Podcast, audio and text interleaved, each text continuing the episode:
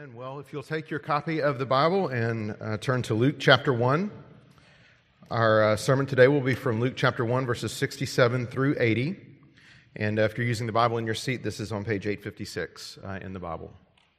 Uh, my name is Stephen Story. I serve as the executive pastor here and have the privilege of leading us now as we continue in our sermon series through Luke chapters 1 and 2. Uh, Bobby read for us earlier the larger section here and uh, we'll be focusing our time now on uh, the section that's probably labeled in your Bible as Zechariah's Song or Zechariah's Prophecy, chapter 1, verses 67 through 80. Well, Christmas is one week from today, and Christmas last occurred on a Sunday six years ago in the year 2016. And I read this week, uh, I didn't double check this, I think this is right, that it will next fall on a Sunday in the year 2033 11 years from now. I don't know how that works. I think it has something to do with leap years, uh, but uh, the next opportunity for us to worship together on Sunday morning uh, as uh, Christians together on Christmas Day will be 11 years from now. So, fairly unique opportunity that we have to begin our Christmas Day celebrations uh, by gathering as a church. It may not fit with your family traditions and your normal Christmas customs. But I just want to encourage you to think about what a unique opportunity this is to gather with the church on the day that we celebrate the birth of our Savior. Especially if you've got kids in your home. Think about what an opportunity to uh, teach them and to shepherd them and how to think about Christmas and how to think about the importance of the local church. Uh, it's maybe the last chance you have to worship with your kids on Christmas Day uh, while they are in your home. Uh, 11 years from now will be the next opportunity. So if you're in town, uh, let's plan together uh, as a church family at 10:30 next Sunday morning and worship the Lord together. Well, if you think about it, the events that we celebrate at Christmas are events that require some explanation. So you just look down at your Bible, uh, the end of the section that Bobby read for us earlier, Luke chapter 2, verses 1 through 7, and you, you find there Luke's narrative of the birth of Christ. Now, if that's the only thing that you know about Christmas, if that's the only uh, thing that you consider from the Bible, uh, just try to imagine what Christmas would seem like. If those seven verses were all that we knew about the birth of Jesus, we'd see a story that is beautifully humble. It's not, sim- or it's not dramatic, it's very simple. And uh, it would be interesting, maybe, only because there's an unmarried woman who's pregnant and her baby winds up sleeping in a food trough. And apart from that, you would read this and think, well, what's the big deal? Why, why, is, this, why is this such a big deal? Uh, this celebration of Christmas? Well, we know that behind the cosmic veil, there is so much going on at the birth of Jesus, so much more than is readily apparent just from those seven verses. And so, if you take the scriptures as a whole and you put them on like a pair of glasses, you're, you're suddenly able to see uh, the full beauty and the astounding nature of what is happening at the birth of Jesus. And Zechariah's song serves us in this way. Uh, just in this, this short section, Zechariah's song, uh, it's a section that helps us to rightly understand what is happening at the birth of Christ and why it is such a big deal. Zechariah's song enables us to understand why Christmas is such a big deal. Now, in the, the opening chapter of Luke up to this point, Zechariah has not been really one of the impressive characters in the story, right? Uh, we do know from uh, back in verses 5 through 7 that Zechariah is a priest. He's the husband of Elizabeth. He's described there as a godly man. Nevertheless, up to this point in the story, uh, Zechariah is most notable for the manner in which he doubted God. The angel Gabriel visited him, told him that his barren wife would give birth to a son in her old age, and Zechariah was not convinced. And so the angel told him, because of his unbelief, he would be unable to speak until the child was born. Nevertheless, God is gracious to Zechariah. In verse 64, we read that nine months later, after the baby is born and given the name John, as the angel had instructed, says, Immediately Zechariah's mouth was opened, his tongue loosed, and he spoke, blessing God. And Zechariah's speech at this point is no ordinary speech. He went from months of absolute silence, not a word from his mouth, to now, in verse 67, he is filled with the Holy Spirit and he prophesied. far from his unbelief and his questioning of God's messenger nine months earlier, Zechariah is now a mouthpiece for the Holy Spirit. And the Spirit will give us a glimpse into the cosmic significance of what is about to happen in the birth of Jesus. In Zechariah's prophecy today, we'll see at least three reasons why the birth of Christ, why Christmas is so significant. This will be our simple outline for today. Uh, first of all, Christmas shows us that God has kept his promises. Second, Christmas shows us that we are freed to serve God. And then third, Christmas shows us the tender mercy of God. So, first, Christmas shows us that God has kept his promises. Look down at verses 67 through 73, and I'll read these for us. And his father Zechariah was filled with the Holy Spirit and prophesied, saying, Blessed be the Lord God of Israel, for he has visited and redeemed his people, and has raised up a horn of salvation for us in the house of his servant David, as he spoke by the mouth of his holy prophets from of old that we should be saved from our enemies and from the hand of all who hate us, to show the mercy promised to our fathers, and to remember his holy covenant, the oath that he swore to our father Abraham. Zechariah is praising not just any God, not God in the abstract, but he is praising the Lord, God of Israel. And similar to what Pastor John showed us last week in Mary's song of praise, Zechariah speaks in the past tense about something that has yet to reach its fulfillment. He says that God has visited and redeemed his, speak, his people. Zechariah is speaking prophetically about the approaching birth of Jesus. And he's so sure that it will happen and that it will accomplish God's eternal purpose, that he speaks of it as having already been accomplished. Now, I'll give you a heads up. Zechariah's words here are pulling on threads that are connected all over the Bible. And this is on purpose. The Holy Spirit, through Zechariah, is bringing together a lot of different uh, themes in many different passages of Scripture and I'll point out just some of them today. You're welcome to turn to these with me, uh, but you may do just as well to make a note of the passages we're going to and jot them down so you can study them later. Uh, so, with that in mind, notice how Zechariah is calling to mind in the coming birth of Jesus, this won't be the first time that God has visited his people. He's thinking back specifically to the Exodus from Egypt. So, back in Exodus chapter 2, we read about the people of Israel. At this point, they were enslaved in Egypt. Exodus 2.23, says, During those many days, the king of Egypt died, and the people of Israel groaned because of their slavery and cried out for help. Their cry for rescue from slavery came up to God, and God heard their groaning, and God remembered his covenant with Abraham, with Isaac, and with Jacob. God saw the people of Israel and God knew. The story goes on. God raises up Moses. He calls him out as the one to lead Israel. Uh, he calls Aaron as the one to assist him, and God gives them miraculous signs to demonstrate God's power and his nearness. then Exodus 4:29 says Moses and Aaron went and gathered together all the peoples uh, of Israel. Aaron spoke all the words that the Lord had spoken to Moses and did the signs in the sight of the people. And the people believed and when they heard that the Lord had visited the people of Israel and that he had seen their affliction, they bowed their heads and worshiped. See, even thinking back in their history, for God's chosen people, his visitation, his drawing near, results in their deliverance. Consider the manner in which God visits his people. He shows up personally, he shows up powerfully he takes on himself the, the problems and the burdens in which his people are ensnared, and then he leads his people out to new life and victory.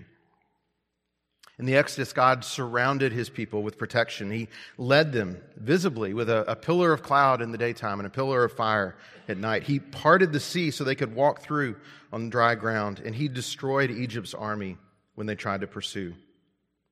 When God visits his people, it means that salvation has arrived. So we go back to Zechariah and consider where Israel is at this point in her history. It's been hundreds of years since Israel had heard from God. They've been conquered by the Romans. No new revelation, no new prophecy from God. And there's the temptation for them to start to think that maybe God has abandoned his people. Maybe he's forgotten them. Maybe he's just given up on them. But now, in Jesus, God will once again visit his people. Over in Luke chapter 7, there's the account of Jesus raising from the dead the son of a widow in a town called Nain. Jesus has compassion on this widow. Uh, her only son has died, and so Jesus raises him from the dead. And the reaction of the people uh, is insightful. Luke 7 16, it says, Fear seized them all, and they glorified God, saying, A great prophet has arisen among us, and God has visited his people. God has visited his people before, and now he is visiting them in this climactic way, in the incarnation of his son, Jesus. And here's one thing we can't overlook is that this was God's plan all along.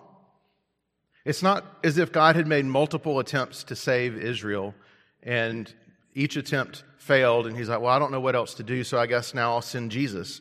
No, this, is, this has been God's plan all along. God had made covenant promises to his people. He had promised them that he would one day come to redeem them, and now he's making good on those promises.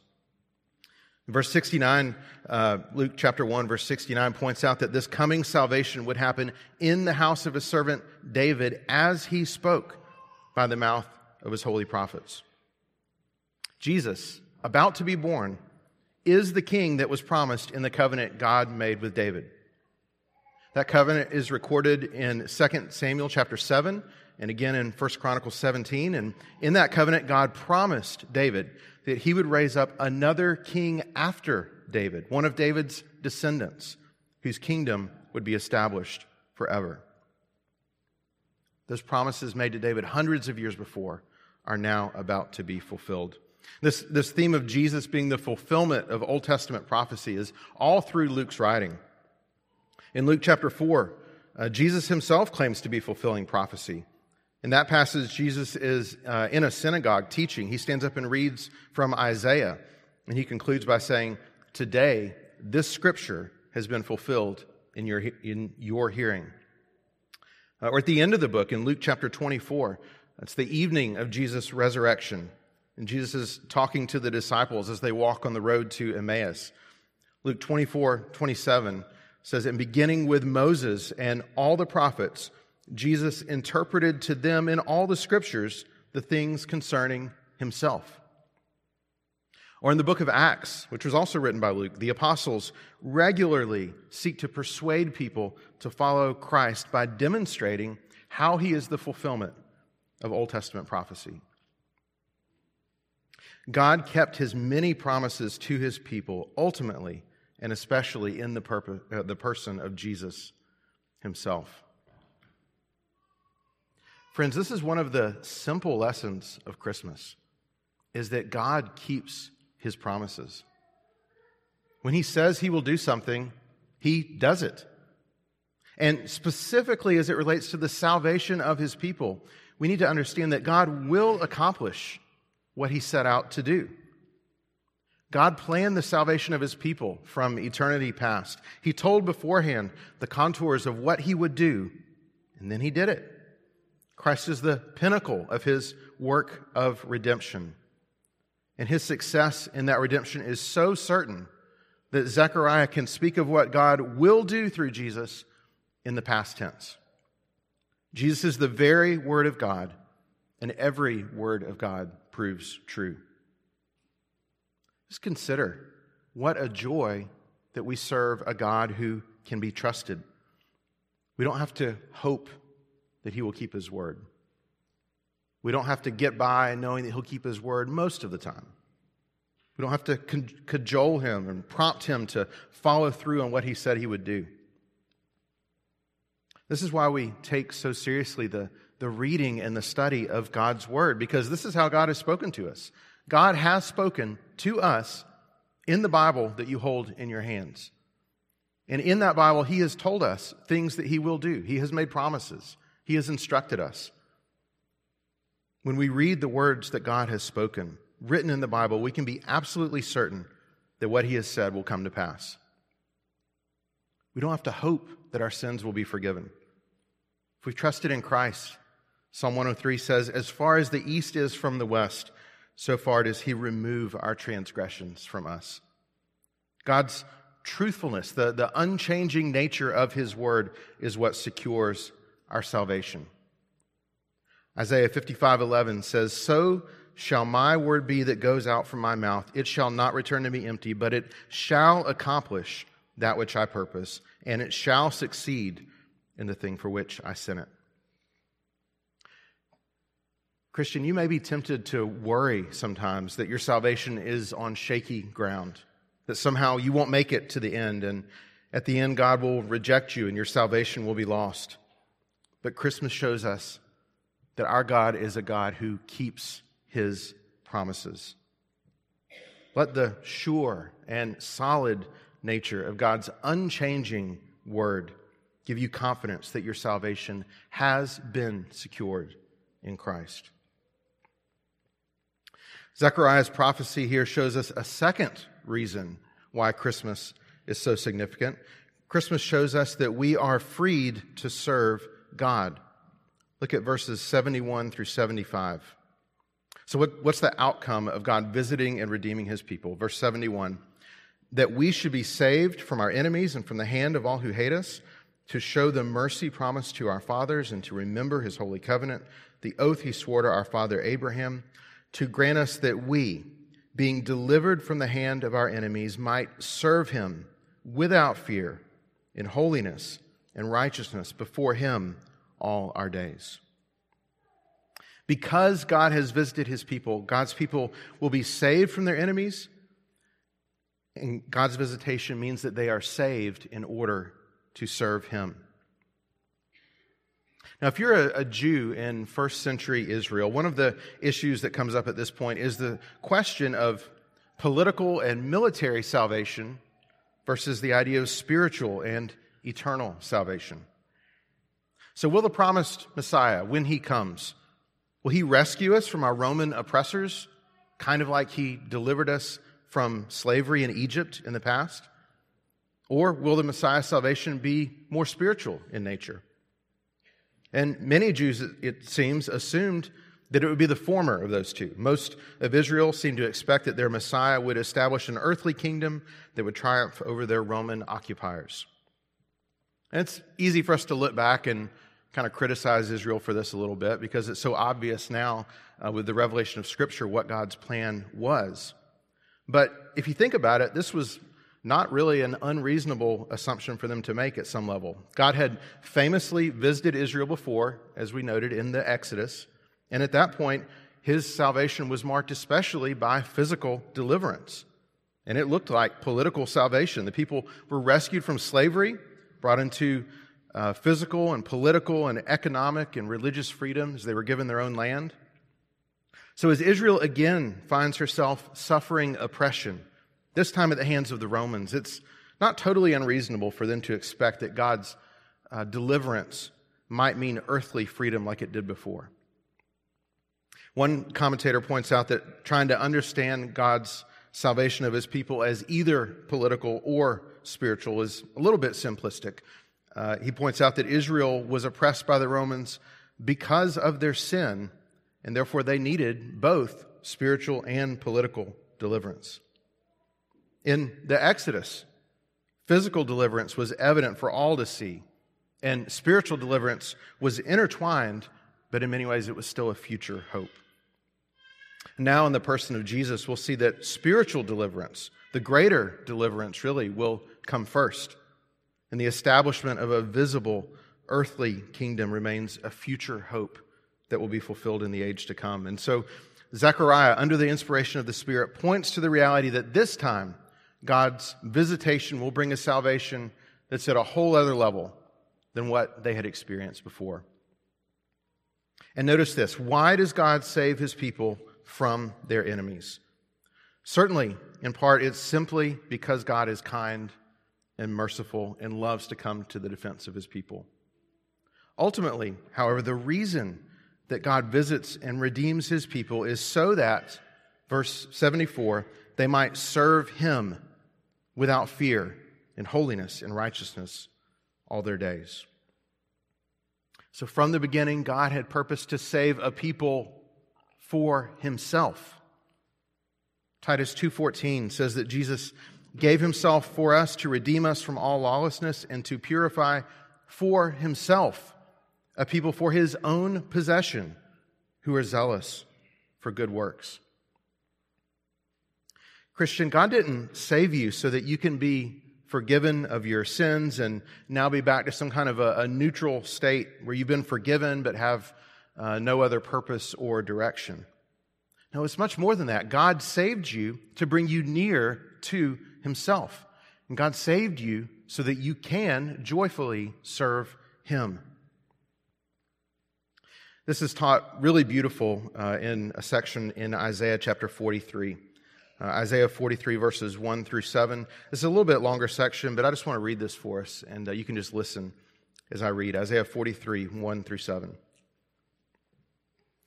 But now, thus says the Lord He who created you, O Jacob, he who formed you, O Israel, fear not, for I have redeemed you. I have called you by name, you are mine.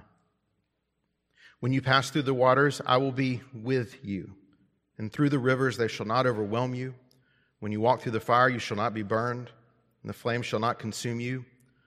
For I am the Lord your God, the Holy One of Israel, your Savior. I give Egypt as your ransom, Cush and Seba in exchange for you, because you are precious in my eyes and honored, and I love you. I give men in return for you, peoples in exchange for your life. Fear not, for I am with you. I will bring your offspring from the east, and from the west I will gather you. I will say to the north, Give up, and to the south, Do not withhold. Bring my sons from afar, and my daughters from the ends of the earth.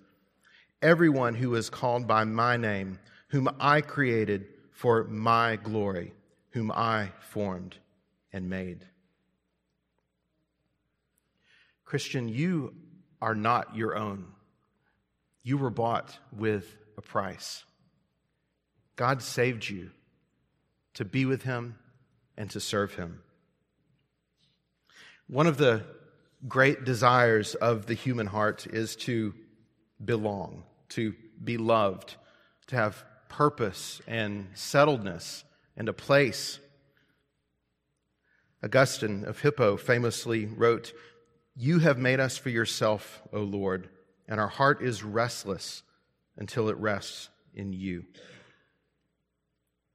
If you are not a Christian, if you have not repented of your sins and trusted in Christ for your salvation, do you feel in yourself an unsettledness, a restlessness? maybe a longing in the sense that you've yet to discover the purpose of life itself. Just consider that perhaps you're longing for something that can only be found in God Himself. So turn to Him today. Repent and believe. Determine to spend the rest of your life serving God in joy and gladness. It's what He designed His people to do. Zechariah goes on to say that not only are God's people saved to serve him, but they are saved to serve him, verse 74, without fear and holiness and righteousness. Think about that the idea of serving God without fear. This is how God intended for his people to live with him. This is the way it was originally before sin entered the world. God created his people to live openly, freely, and without fear in holiness and righteousness in his presence. But there came a day when that was no longer possible. What did Adam say after he disobeyed God, after he sinned? And God came to the garden and he called out to Adam, Where are you? What did Adam say? He said, I heard the sound of you in the garden and I was afraid and I hid myself. Hebrews 2 14 and 15 says that Jesus came so that through death he might destroy the one who has the power of death, that is the devil, and deliver all those who through fear of death were subject to lifelong slavery. Our own sin introduces into our hearts a fear of our Creator. It's a tragic fear because it's not the way things are supposed to be that God's own people would be afraid of him. But it's an understandable and it's a right fear because evil cannot dwell with God. Our sin causes us to be fearful of the God for whom we were made and fearful of the death that is the final consequence of our sin. And so Jesus came to free us. Because of Jesus, we're no longer shamefully hiding with Adam from the very God who created us. We're no longer paralyzed by the fear of our own impending death. No, because of Jesus, we're now able to joyfully run to God Himself. Rather than hiding from God in fear, we can now hide in God through Christ. What does the hymn say? No guilt in life, no fear in death. This is the power of Christ in me. Friend, if you are laboring under the burden of your own sin, your own failure, if you feel crushed and weighed down, just know this morning this is one massive reason that the birth of Christ is such good news for you. Jesus was born to deliver you from the hand of your enemies, including the greatest enemy, death. Death is inevitably coming for you, for all of us.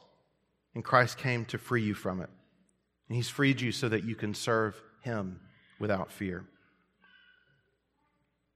This brings us to our third and final reason why the birth of Jesus at Christmas is so significant. Christmas shows us the tender mercy of God. Look at verses 76 through 79. And you, child, will be called prophet of the Most High, for you will go before the Lord to prepare his ways, to give knowledge of salvation to his people in the forgiveness of their sins because of the tender mercy of our God, whereby the sunrise shall visit us from on high, to give light to those who sit in darkness and in the shadow of death, to guide our feet into the way of peace. One of the interesting observations we can make about Zechariah's prophecy is that John the Baptist isn't even mentioned until you near the end of these words that Zechariah spoke. Now, remember, uh, this is, uh, these are the things that Zechariah is saying on the occasion of the birth of his own son, John. And it would seem appropriate for him to start by praising God for the birth of his own son. But that's not how this passage reads. Rather, Zechariah starts by praising God because he has kept his covenant promises and has visited his people in the upcoming birth of another child, Jesus. Zechariah sees the, the salvation soon to be brought by Jesus as being bigger news than the birth of his own son. And it's fitting because later on, John is the one who will beautifully proclaim that he must increase, but I must decrease. Even from the time of his birth, John is happily living in the shadow of the one who is greater than him. But Zechariah does now turn, verse 76, to consider the special role that his son, John, will play. John will be called the prophet of the Most High. You might think of him as being uh, the last in the line of the Old Testament prophets who has a very particular job to prepare people for the coming ministry of the Messiah. And how will he do this? According to verse 77, he will do it by giving knowledge of salvation to his people in the forgiveness of their sins. So, at least in part, this seems to mean that John, John's ministry was to turn people's attention away from the idea that the Messiah would offer military or political deliverance, and instead focus them on the far greater reality that the Messiah would bring the forgiveness of sins. So, over in Luke chapter 3, verse 3, for instance, we see that John went into all the regions around the Jordan proclaiming a baptism of repentance for the forgiveness of sins. John's ministry was to turn people's attention to the reality that what they needed was not earthly salvation. What they needed was to be made right with God by having their sins forgiven. People needed to have this pointed out to them. And John's ministry was to help them see that their real need was not some outward temporal salvation. John's work was to help people see that what they really needed was to be made right with God by having their sins forgiven. This is a message we need to hear as well, is it not? We can look backwards in time at the people in the Bible, and it seems obvious to us. Of course, they needed to be forgiven of their sins and made right with God. But it's not so obvious to us in the moment as we live our own lives, is it? If you just ask the average person, what is your biggest need? What kind of answers are you likely to get? If I could just get out of debt. If I could just find a wife, or my husband would just love me, or my kids would just obey for once. If I could just get over this illness, and get back to health. If we could just win the next election. Increasingly, some will say, if I can just have my sexual desires fulfilled. Maybe if I were a different gender, then life would be good and all would be right with the world. Apart from the salvation brought to us by Christ, this is how we think. We all sense that something's not quite right. We know things ought to be better than what we so often experience.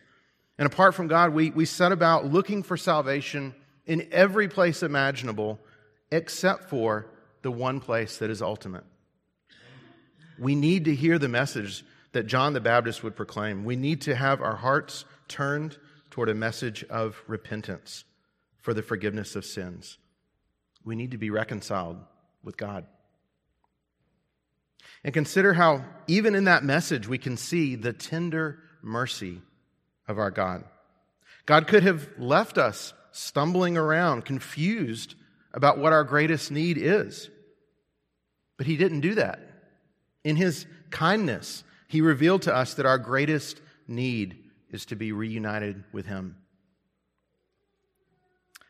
Look at the last part now of verse 78. It says, The sunrise shall visit us from on high. This is an expression of hope. God's visitation will mark the dawn of a new day. It's an echo of Isaiah chapter 9, verse 2. The people who walked in darkness have seen a great light. Those who dwell in a land of deep darkness, on them has light shone. Look at the next phrase to give light to those who sit in darkness and in the shadow of death. The shadow of death. Does that sound familiar? Psalm 23, verse 4. Even though I walk through the valley of the shadow of death, I will fear no evil, for you are with me. Who is with us in the shadow of death? It's none other than Jesus himself. To guide our feet in the way of peace.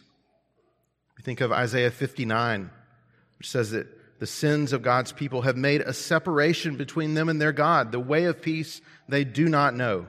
There is no justice in their path. God could have left his people floundering in this helpless state, but in his tender mercy, he himself will guide their feet. He will plant their feet firmly on the path in the way of peace. Friends, as Christmas draws near, realize that God's plan has always been salvation for his people. And in Christmas, in the birth of Jesus, that plan is soon to come into full bloom, and that plan is characterized by tender mercy. If we want to know what God's mercy looks like, all we have to do is look at Jesus himself. He is the image of the invisible God. And so when we look at him, we see concretely what God is like. God's mercy is on display in places like Matthew chapter 11, where Jesus offers an invitation. He says, Come to me, all who labor and are heavy laden, and I will give you rest. Take my yoke upon you and learn from me, for I am gentle and lowly in heart, and you will find rest for your souls. Church, let's praise God for his tender mercy towards us, and let's seek to be a people who imitate this attribute of our God. There are a lot of things that are commonplace in the, the time and place where we live, but tender mercy is not one of them. If you want to stand out from the crowd, if you want people to see and savor just a bit of what Jesus is like, then consider how you can be an echo of his tender mercy towards you. Husbands and fathers, how can you show Christ like tender mercy towards your wife and your kids?